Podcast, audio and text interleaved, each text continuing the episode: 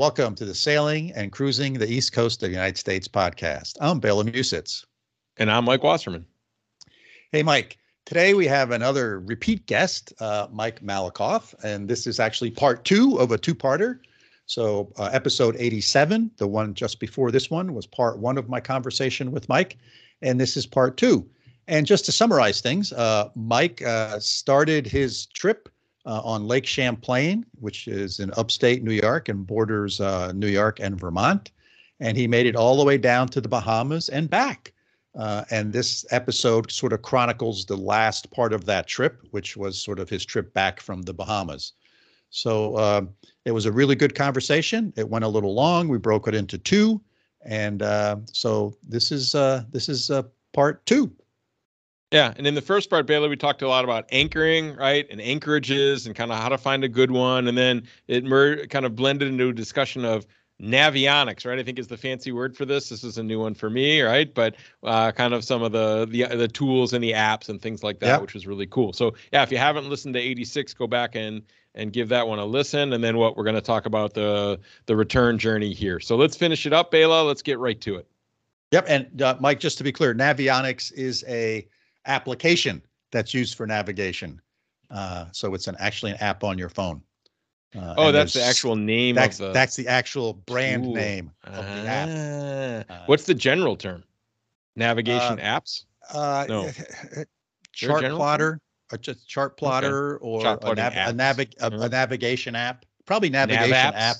Yeah, nav we can shorten it to nav apps. That can be our our registered trademark.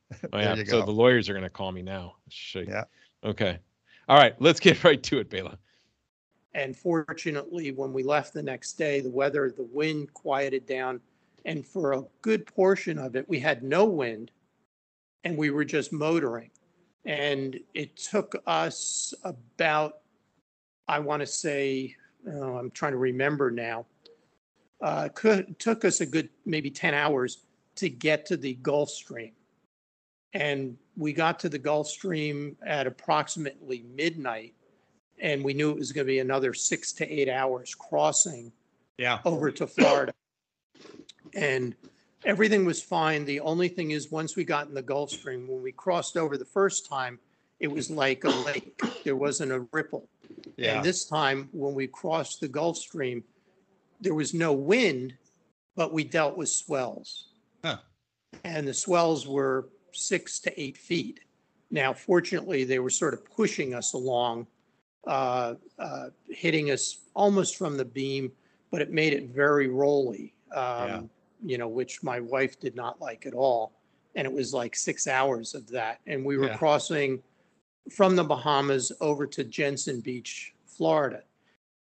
Now, a, a, a side note to this, which now I'll, I'll be considered certifiably crazy, we're at midnight. We're in the middle of nowhere. We're crossing the Gulf Stream. It's pitch black, not a cloud in the sky. We could vaguely see some lights from Florida, but you know, when you're in an area where there's no ambient lighting, it, you can see really well. And my wife says to me, What are those lights? And I'm, I'm saying, What are you talking? She says, Watch those lights. Uh, Bela, I, I, we were watching UFOs. it was it was the oddest thing because I thought my wife was crazy. She said, "Watch how they're moving," and there were two there were two main ones, a red and white one and a white and blue one, and they were moving sideways, up and down. We couldn't. I have no idea what they were, but they were something that I had never seen before. And and you know this living up in northern U.S. like we live in rural Vermont, you see the sky all the time and you can see satellites, you see the right. planes, the stars. I had never seen anything like that. And, there uh, you go. Yeah, so that was that was like I said this is an interesting culmination to our trip back to the to the US. So, Who's going to believe us? So you're a believer now. I'm a believer. So there you go. So I, I have my tinfoil hat. because I was trying to communicate with them. Yes, very good. Well, at least you weren't using the tinfoil hat to protect you from lightning. Yeah. no, uh, no, we weren't, weren't using, using that. So uh, basically, you know, that was our crossing back over. It went fairly well. And all of this, in terms of timing, was generated by insurance, which Hmm. is, our insurance required us to be north of Florida by June 1st. So come May, where we were located, I'm now planning the month out, which gets into, you know, planning. Yeah. And, and I had learned that I'm not going to plan it exactly to May 31st of being, and I had to be north of Florida. Well, if I leave on this day, planning it out. Now, we, we left early enough from uh, the Abacos so that I had two weeks to play with. Because again, weather could have turned on us Sure, absolutely. and, and been stuck. But we went right back to Jensen Beach on a mooring ball and, and it was a place that we really liked coming down. Uh, and it was where we did most of the work in putting in new solar. So we knew the people there. It was a great location. And we anchored there for a few days. Uh, uh, Ironically, um, I had mentioned in previous things, we had a friend in Palm Beach who was collecting all our mail and everything Yeah. at one. And we had left stuff there, um, uh, like my bike. Um, uh, and we had to go get that, so we had to rent a car. And then we were still, you know, 300 miles from the Florida line. And I had to leave another seven to 10 days for that trip, um, which went fairly uh, smooth. We didn't run into any weather. We did both uh, intercoastal and ocean uh, sailing. And we ended up with the boat in Brunswick, Georgia, at Brunswick Landing Marina, which is a hurricane hole. Um, and is a great community of, of sailors and sailboats there. And uh, that's where we went. And we had made a reservation for like June 3rd to go up on the hard Yeah, And uh, basically got there, we got settled, then we had to clean the boat, you know. Now, we've been on the boat a year, so now we have to take everything off uh, and get the boat ready to put it up on the hard, which was, uh, you know, several days of hard work and did Sure. that. Um, And uh, the also funny thing about being back before June 1st, we got back I think, May 26th, or about five days before the deadline, or six days. So we had plenty of room to work with. The marina, as we got closer to June 1st, said, don't bother us on May 31st, because everybody and his brother, who had to be above Florida by June 1st, had made a reservation to come into this marina, like 40 boats. yeah, And I was so glad that we weren't in that uh, that That- rush. Yeah, that rush because I was in the office for a while to pick up a package and they were on the radio saying, don't even come in here, stay out there until, it was like an airline, the air, airplanes, you know, backed up to Yeah. come in. So I was glad Wow. we did get there like a week, uh, a week early. So we got the boat, boat's on the hard. Uh, they did a great job. We actually strap it down, uh, paid extra for strapping and uh, electricity because as you know, in the north, when the boat goes on the hard, it's, everything freezes, it's cold. right. In the south, it's humid in the summer. So you need electricity to set up a dehumidifier in the boat. Yeah. So, so, uh, so the boat is now sitting on the hard and uh, we had to decompress because we had been on the boat almost a full year. Or we Yeah. were on the boat a full year. Yeah, very nice, very nice. So, uh, what, uh, what are the, what are the plans going forward? You know, it it was funny coming in because we just said we need to get off the boat and, and decompress. And, um, and the interesting thing is I am actually in California and my wife is in Vermont. So, Uh-huh. so we haven't even had time to discuss things yet for, So part of, part of that decompression was decompressed from each other. you know, it, it was, we, we kind of laughed about that, but, Yeah. you know, when you're in the same room for Right. uh, almost a year, uh, yes, it, it, it doesn't, doesn't hurt. And, and that was going to be one of my takeaways. Uh, cause I have a list of the takeaways and, and one of them is love the one you're with. Yeah. Because when you're in close quarters with your spouse or partner for a year and on a boat, uh, you either learn how to get along and manage disagreements and things like that, or you end up killing one or the other. Yeah. Uh, and believe me, we, we saw people going at it, uh, you know, where I'm out of here, I'm getting my stuff and I never want to see you again. uh, I never want to see you and your boat again. Yeah, and, uh, you know, you know what, we, I, I think, you know, it's, it's like, uh, the old thing about grounding your boat, you know, there are those that ground their boat and they're liars. Yeah. And, and I think it's the same with getting along with your partner is that you're going to have disagreements. And, you know, you just have to work through those things when, you know, as my wife would drive me crazy in the anchorage or docking about being careful and don't hit the boat, slow down and this and that. That, that was probably one of our big things that we would get into sometimes, you know, where I said, all right, well, I'm just going to circle then. You know, I'll sit out here until you're comfortable, you know, but Right. you have to work, you, ha- you have to work through that stuff. Uh, and, but that was few and far between for us. Yeah. Uh, You know, but you do have those moments. Yeah. Well, what's that? What else is on your list? Well, I, I, would, oh, as far as, uh, uh, I, I guess my takeaways, one, Yeah. uh, this is what I've learned from the trip and I've got it all written down here. One, be flexible. If you're not flexible, you won't survive. Uh, two, costs. They're going to be more than what you anticipate. So be prepared because there's all these added costs, whether the boat breaks, the marinas, the, the whatever. Um, things break. Uh, I've, I've, I've learned that one. Bring backups, but things are going to break. I don't care how prepared you are.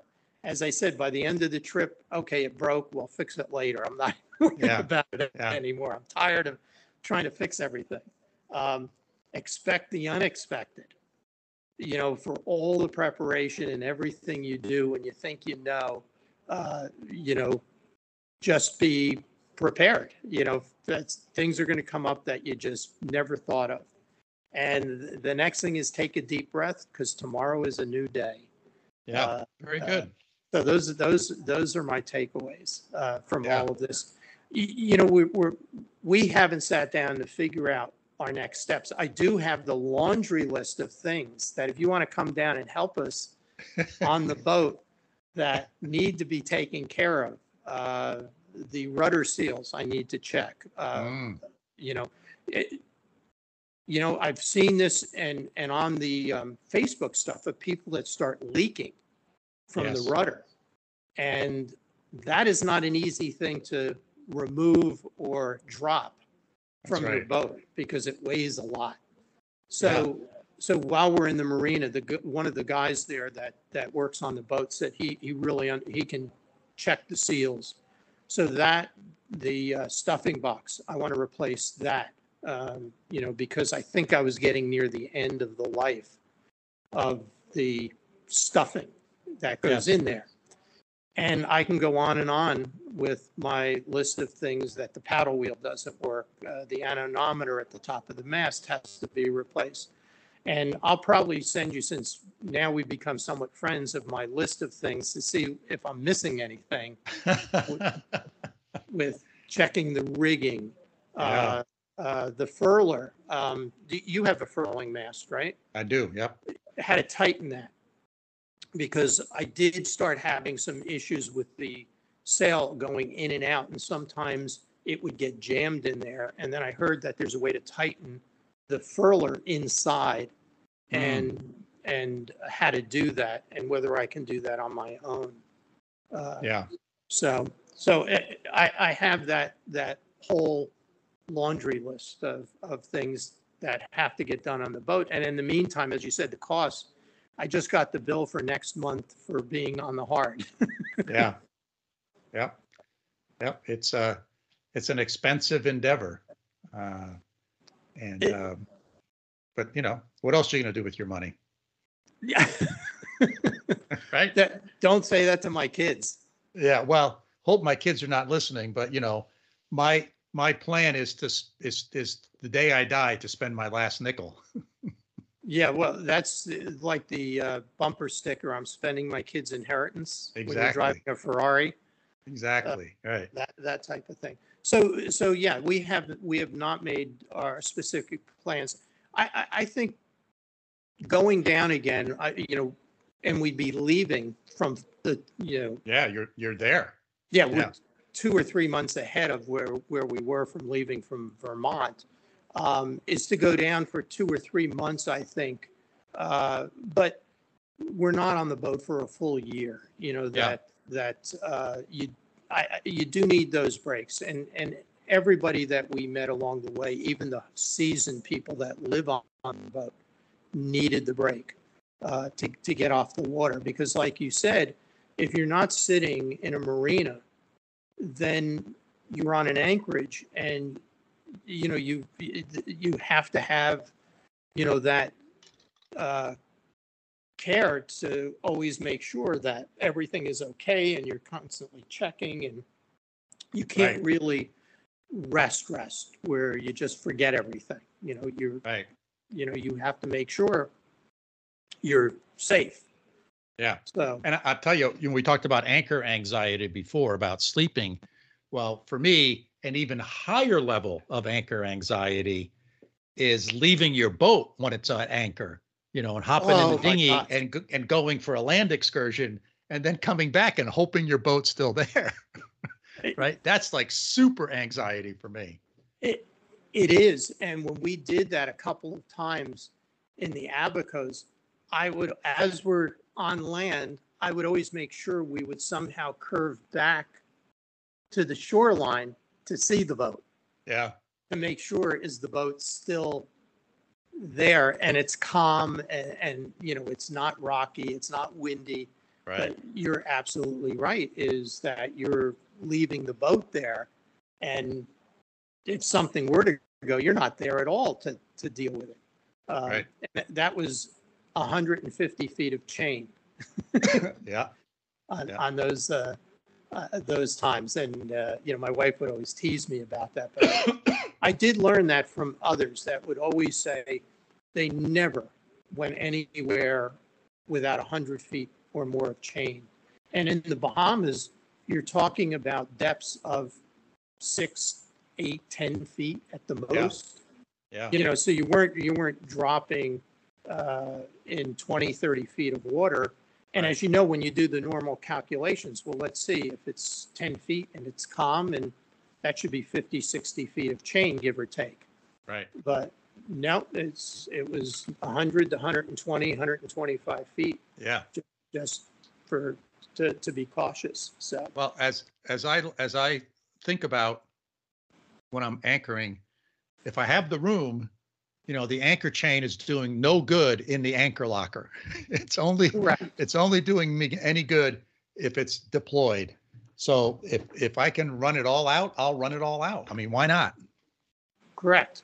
And now that you're talking about it, the windlass is also on my things uh, because it, it, it was leaking. uh, Mm. You know, the seals. And I had, uh, I did get new seals, but again, it was something I'm not going to take the windlass apart uh, while we're on anchor in the Bahamas, knowing Right. that there is no help out there. Right. So that's, that's, that's one, one other thing, but, uh, yeah, it, I, I, I probably, you know, in going back, um, and we, we haven't decided that, that we want to go, say, to the Bahamas, or do we want to go to the Keys? Uh, but we're not ready to give it up. Um, but I will say, our eyes are open now to what to expect. Yeah, sure. And I, and I think that will make it a lot easier. Our second go around is that, you know, we, we kind of know where to go, what to avoid, uh, what we can handle. I think our comfort level is, is, has gone up, uh, significantly Yeah. in dealing with certain weather conditions and, and the sea state. Right. Yeah, I mean, your, your, your skill, your knowledge and your confidence have all increased, right? Which, Yes. which, which makes for, um, a better experience overall. Yeah. I, I will say, you know, one thing I, I have considered, I've said to my wife, I wouldn't, I would like to, before we go again, is to go out with a, either through the school, because I think I told you we did Maryland School of Sailing, Yes, where th- they have uh, what you would call the high-end rough sea state course type thing of, you know, going out in rough weather. yeah, heavy weather sailing, yeah. Yeah, because, you know, we've done our share in the sense of only because we got caught. But there are those people where, well, wait a second, it's going to be eight to 10 foot waves. The winds are going to be 20 to 30. Oh, we're going. What do you mean you're Right. going? Right. No big deal. You know, you just reef the sails and, you know, Yeah, manage this and, you know, I, I would like to see that firsthand rather than get my experience, you know, and getting caught in something like that while we're alone. Because the times we have been caught in those things, we've been in the Chesapeake, um, the Delaware Bay. So, you know, it's kind of odd that our, our bad experiences have been inland. Right. right. Uh, But it also made us even more cautious on the open waters that, you know, I don't want to do that in, you know, in the open Atlantic. Right. And, and certainly I've heard that from you because the last couple of people you've had on are like the solo sailor and then Yes. this family that's crossing the Atlantic. And I kept hearing you say, well, that's not for me.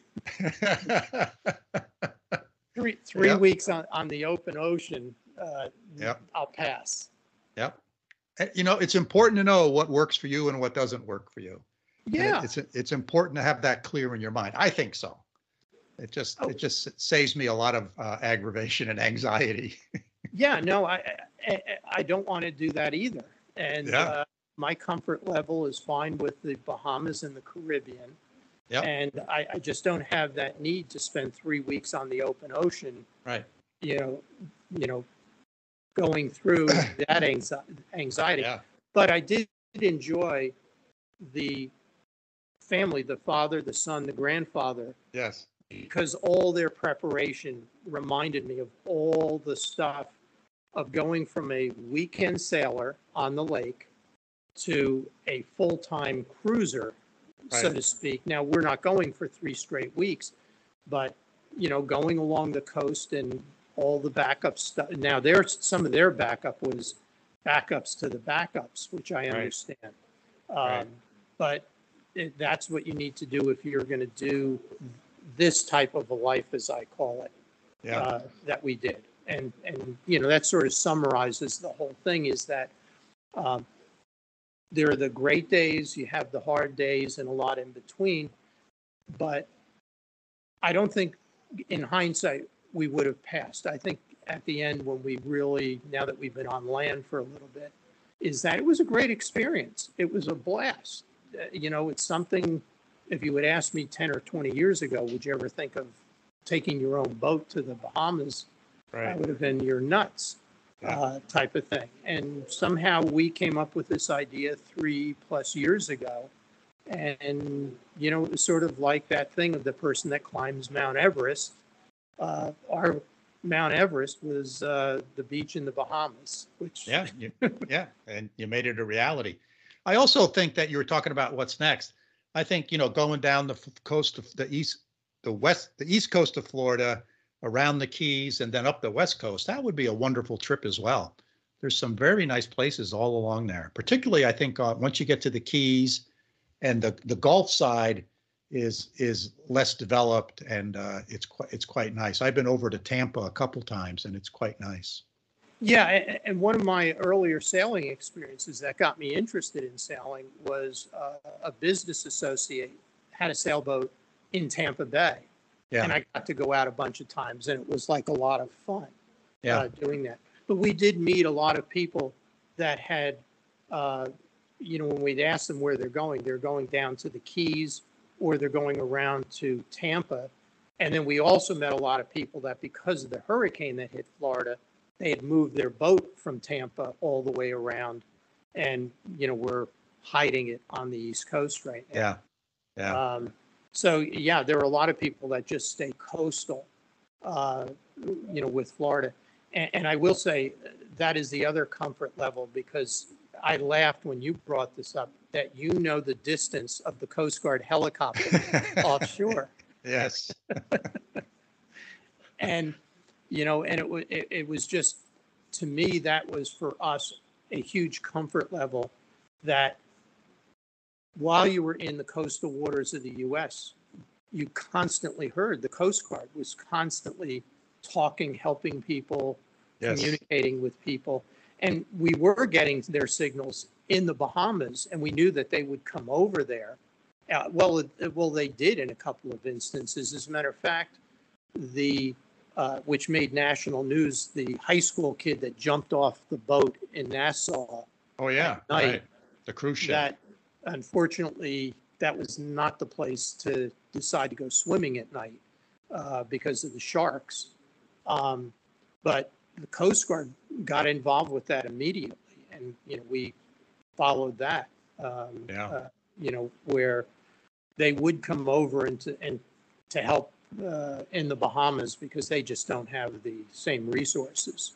Right. So, um, so yes, I was, I was intrigued by your, um, your, your 150 mile limit. Yeah, yeah, exactly. Whether, whether that's accurate or not, or whether it's, you know, real, I don't know, but it's comforting either way. Right, right. Um, So, You know, and I think the last thing with the boat and everything is that we, I do realize after a year that there's so much that you need to now go over on the boat to check everything. Um, You know, and, and I think when we left and we started on this, there's so many of the things that I had never thought of until we were in places where there were people having problems uh, with all of those things. yeah, Um, you know, and it's like, gee, I never thought about that, that the rudder seals start leaking. And that's a big problem because it's not easy to get to those unless you haul the boat out. So now the boat is out, I'm going to check that. And, Yeah. you know, I'm going to check the stuffing box and the shaft and everything. Um, you know, the prop, uh, friends of ours that had their prop redone. And I was like, what do you mean you had it redone? And he showed me uh, that they stripped it, stripped it all down and they put some sort of, um, not paint, but s- sort of uh, stuff that covered the entire prop to make it more efficient. And they Mhm. said, we'll get an extra half knot out of it. wow, And that's, oh, well, eh, hey, you know how that is. E- Every Yeah. half knot you can gain, you know, show me how. So, Right. um, so, you know, there's a lot of those things and checking all the seacocks now. Um, You know, do you grease yours or oil them? I haven't. all? They're still, they're still quite flexible. Uh, Yeah. or free, I shouldn't say flexible, but free. So, you know, whenever I leave the boat, I close them all. And I only open the ones that I need. And so I'm, I'm always opening and closing them. And, and they're, they don't seem too stiff to me. So Mhm. I, I haven't, I haven't done anything to them. Yeah, well, we, obviously, uh, now that the boat's out, we closed them all. And here was another thing we learned that someone told us, we put steel wool Oh, yeah. In Keep the critters out. to keep the critters from climbing in there. So we put uh, steel wool in all of the seacocks from, you know, the holes Yeah. underneath. So Yeah. that no, nothing crawls up there. And, uh, yeah, so, but, um, just make sure you remember to take that steel wool out, because I'll tell you a story. So on, on my boat, uh, last year, uh, they, they soda blasted the hull down to the gel coat. Uh, and then they put on a couple epoxy barrier coats and then some, uh, bottom paint, anti-fouling paint. And so the boat was all done. It was on the hard, sitting there, and I was there taking the cover off and getting it ready for spring launch. And I noticed out of one of my through hulls, I, I don't remember if it was the engine intake or you know the the air conditioner intake, but one of those because in my boat they're all kind of grouped together. Yeah, I noticed something hanging out of it, and I looked at it, and the the guys who did the the soda blasting put little rags up into each of the Right. openings Right. so that that abrasive grit wouldn't get up into the valve. Great job. Thank you very much. But they forgot to take them out. Uh, So imagine if I would have, if I wouldn't have seen that. Now, maybe the guys at the marina checked that. I don't know. But if they would have put it in the water and then I opened my seacock and I don't, I'm not getting any water, that- that would have driven me nuts. Right. Well, even Right. worse, having it sucked up into your impeller. Right. Right. Uh, In- That's know, right. Or, uh, or, or jam the seacock. It probably wouldn't have gotten Yeah. past the valve itself because they were good sized rags. But regardless, I, I would have, what the hell's going on? My thing's, yeah. you know, how, and I'd, I'd have to haul the boat out again to figure out what's going on.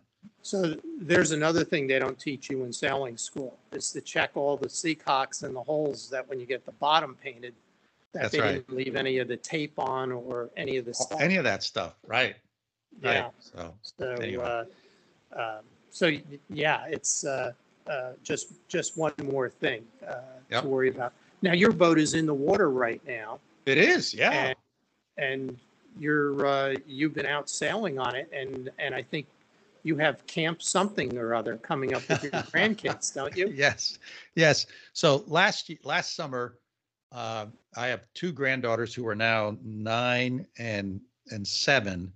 And last summer, when they were eight and six, uh, they came out with their parents for a long weekend, and then the kids stayed for a week with just Elaine and I on the boat. So it was just Elaine and I, the two granddaughters, and and they coined, they named that experience Camp Paradox That's it.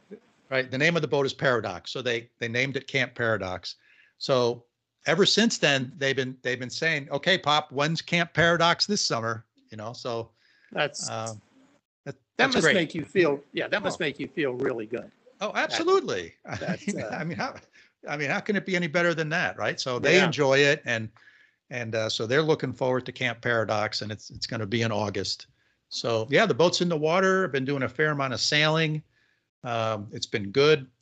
Uh, so I went, I had a week with a skiing buddy of mine came down for a week and we spent a week together. And then uh, a couple weeks after that, uh, my older son uh, came and we spent a week sailing as well. So that's been, that's been fabulous. Yeah. Very Yeah, good. that's, that, that- that's what it's all about. So, Yep. uh, so yeah, so I think, you know, the, the end result of our, our thing is we, we had a great ex- adventure, as I call it. And, uh, you know, we're going to be, I, I say, I'll leave that as a secret that, uh, we'll announce at some future date what we're going to do, uh, with the Yeah. Yeah. as far as keeping it, selling it, going to the Bahamas, or who knows, transatlantic. But I, I Right, who think transatlantic is off the, it's off the charts. Right. It might be, might be trans, trans Tampa Bay.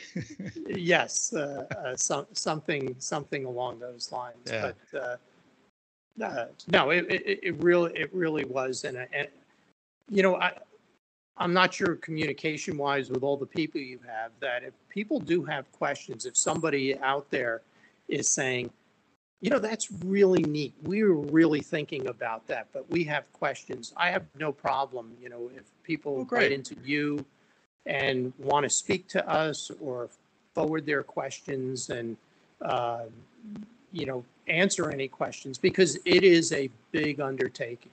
Yeah, Uh, well, that, and- that's very, very gracious of you. And uh, so if- if people have questions for you, if they email me, because the email address uh, is, is sailingeast@gmail.com, and then I can forward those to you. So yeah, that's great. Sure, because uh, I, I know that, you know, we're not, we've only been doing this for a few years and this was our first trip, but it's amazing the number of people asking us questions now. Right, you're the And, uh, pros, right? Yeah, yeah, like we, we're the pros and, and, uh, uh, you know, I, I say, yeah, take that with a grain of salt, but, uh, uh, but you know what? Everybody has, a- an, I, I shouldn't say their own ideas. And, you know, you see this all the time on Facebook questions of people that buy a boat and, and, you know, there's a Hunter Facebook, uh, Yes. group. Yep. Uh, you know, and I think you, you, at the end of the day, when you're doing this, you have to make your own decisions. You know, you can't let others, even as, as knowledgeable as they are, their level of skill might be much more than yours, that you have to weigh it all out And at the end of the day, when people say, well, we're going today, or we're not going, or we're going this, uh, this is, this is the route we're going, you have to decide for yourself, are you up to that is that make Right. sense to you? That's right. And, I think that, that is also one of the most important things is that you're in charge of your boat and your safety. So do what you think is best, not what others uh, are either suggesting or get caught up in the, in, you know, we're all going tomorrow type Right. of thing. Right. Um, You know, if it's not right for you or you don't feel comfortable, don't, you know, don't go. Or others may be sitting around and it's like, well, no, I've done all my homework. I know this is, this is going to work and I'm going. Yep. So, so I think, I think that's, that's critical in having that, that skill level. But um, I, I'd also say, I, I kid about, I didn't learn that in sailing school. But I also say, go to a sailing school. Um, To think that you're going to learn everything on your own, uh, I guess you can, and it'll be trial and error, but uh, it was, sailing school was very valuable Sure. in the things that I did learn about operating, I, I shouldn't say operating the boat, moving the boat, understanding, you know, all the little tricks that someone of 20 or 30 years has on you. Uh, you know, that, uh, uh, I, I think there, there is a lot of valuable stuff, Yeah. but they're not going to teach you about all the other things of provisioning necessarily Right. uh, you know, or what type of fans you need on your boat. Right. Uh, Right. uh, But, uh, but that's why you uh, listen to your podcast, because you get to learn all these things. Well, hopefully. Well, thank you. Thank you very much. Well, Mike, hey, that's a great way to to close out this podcast. We've been chatting for over an hour. I'll probably end up breaking this uh, as the other ones into two episodes. Uh, but I really thank you for being on the podcast. Uh, you're a wonderful guest, and I, I hope uh, when when you have some plans going forward that we'll have you back on and we'll chat about those. Uh, Absolutely. And uh, we'll stay in touch anyway, because uh, I think uh, I appreciate your friendship at this point, And you've, you've actually offered us some good advice based on your, your own experiences. And one of those is that the Coast Guard helicopter only goes out 150 miles. That's right. 150 mile rule. is to keep, keep that in mind. But uh, All no. I've, I've really enjoyed this and I, hopefully it's been beneficial to the people that listen to your, your podcast because I, that's what I wanted to try and get across is, is anybody can do this, but you, you have to really plan uh, Right. accordingly. And it is, it is a lot of work as well as a lot of fun. Uh, Yeah. So, so uh, we'll stay in touch and uh, I'll keep listening to your podcasts about these people that are doing the crazy transatlantic stuff by themselves, Yeah. which, which uh, I'll never do. All right. Thanks again, Mike, for being on the podcast. Okay, you have a good day. Take care. Bye. All right. Let me stop recording. Well, Bela, that was great. I mean, what an amazing set of challenges that Mike and his wife faced, and a whole year on the boat. This to me is, I mean, mind blowing, right? To do this, and I know people spend even more on the boat. Sure. But what are your big takeaways from this type of experience? Well, you know, I think one thing that, that I chuckled about a little bit when we talked, you know, a, a boat's a pretty small space, and and uh, you're going to be on that pretty small space with that one person all the time, and many times there's you know you can't get off that small space, and yeah, you can go to one corner of the boat, and and the other your partner can go to the other corner of the boat, uh, but it's it's uh, you got to get along well.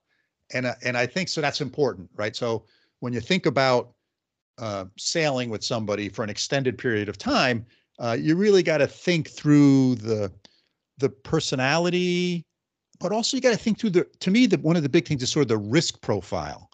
What and what I mean by that is is your willingness to take what what what what what when you're sailing what parameters start making it uncomfortable for you when you're sailing and do those parameters closely align with the person you're with because if there's a big gap between those two for example if i'm comfortable sailing in 25 knots of breeze but you start getting nervous mike in 15 knots of breeze then that's okay i need to know that And and we need to talk about that to say, look, Bela, if it starts getting windier than this, I start I start feeling uncomfortable.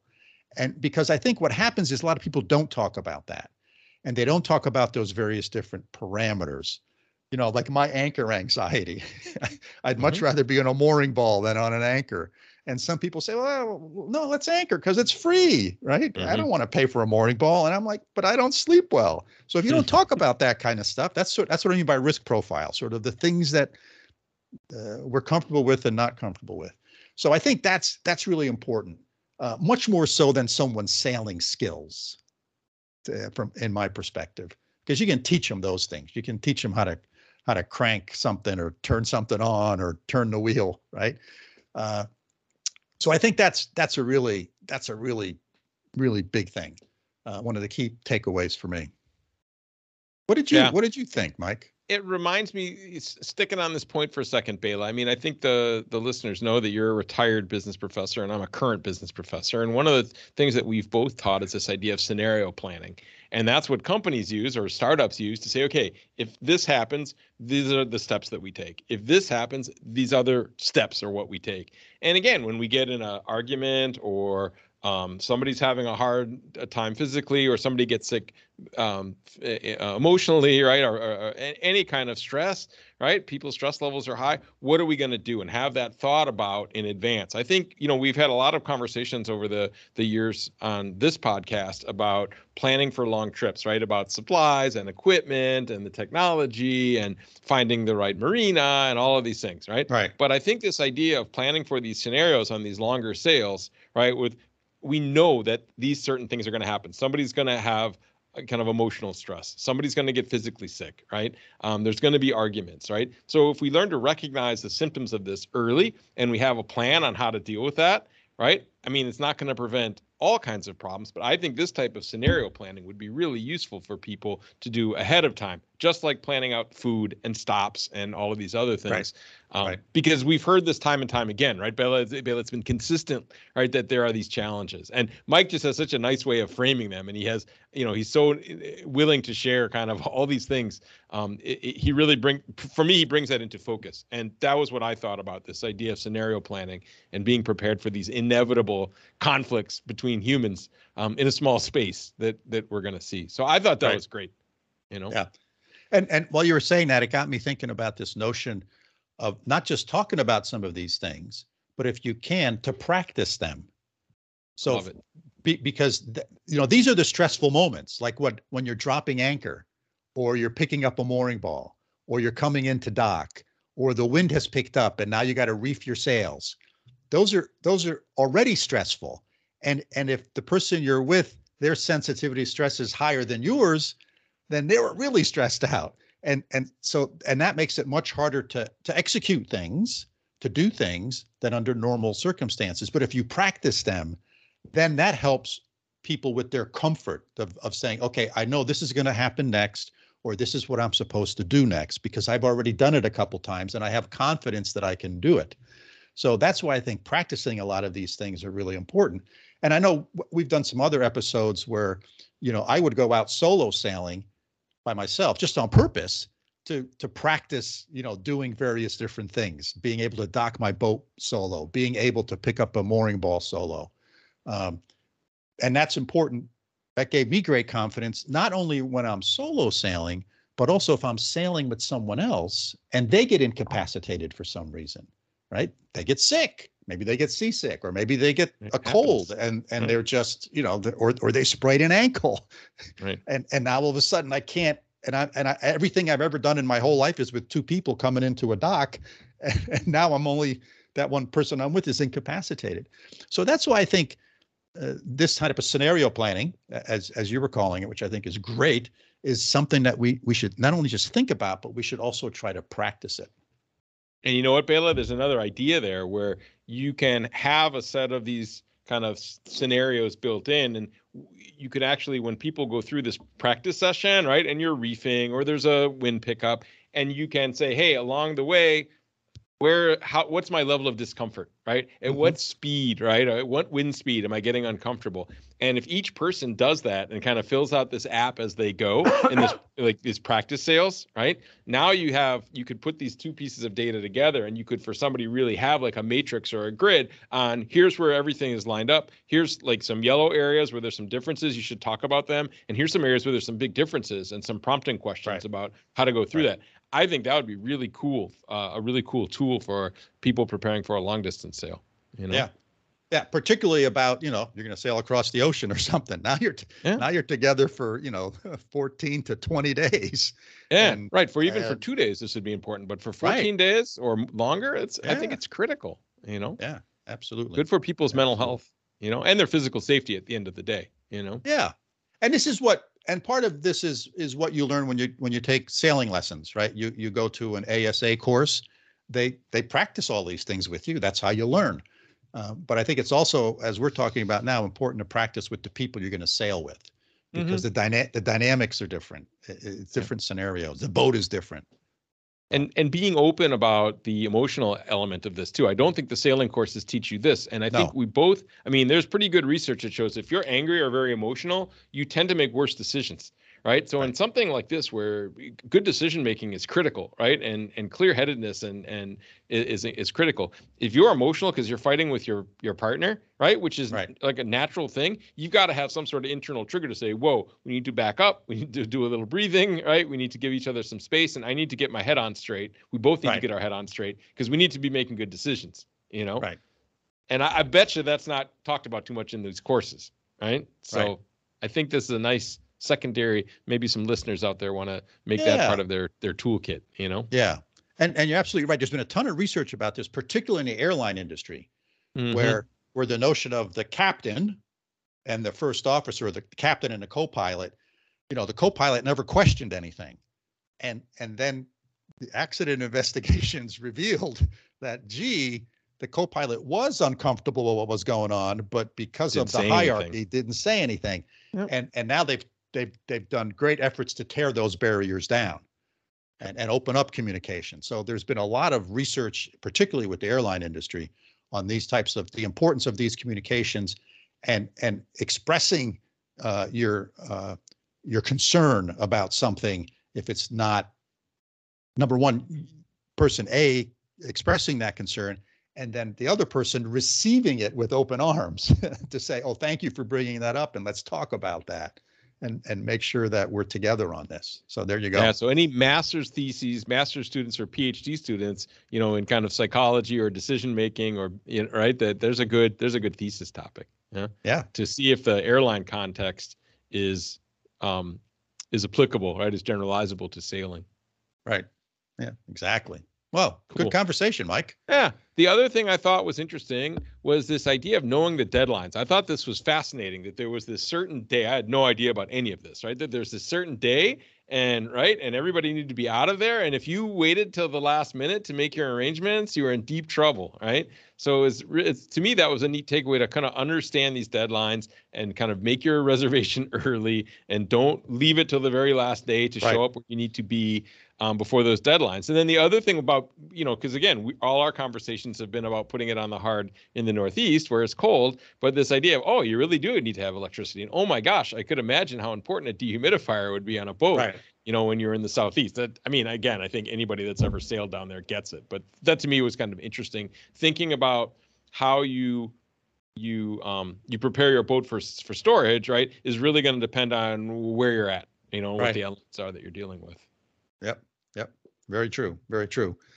Yeah, it's different. It's different all over the place, and Yeah. and there are all sorts of deadlines, right? There's not only deadlines. When Mike was talking about his insurance company says you got to be Mhm. north of this before the of hurricane, season, starts. right Well, there's other types of deadlines. There's deadlines like uh, your visa is going to expire, so you got to leave the country, and you don't want to leave that to the last minute because if there's bad weather, you're not going to want to leave. right or a holiday that you don't know about in a different country or something That's like right. that, So the office is closed and you can't go through to get the right paperwork done. So there's all sorts of deadlines like that.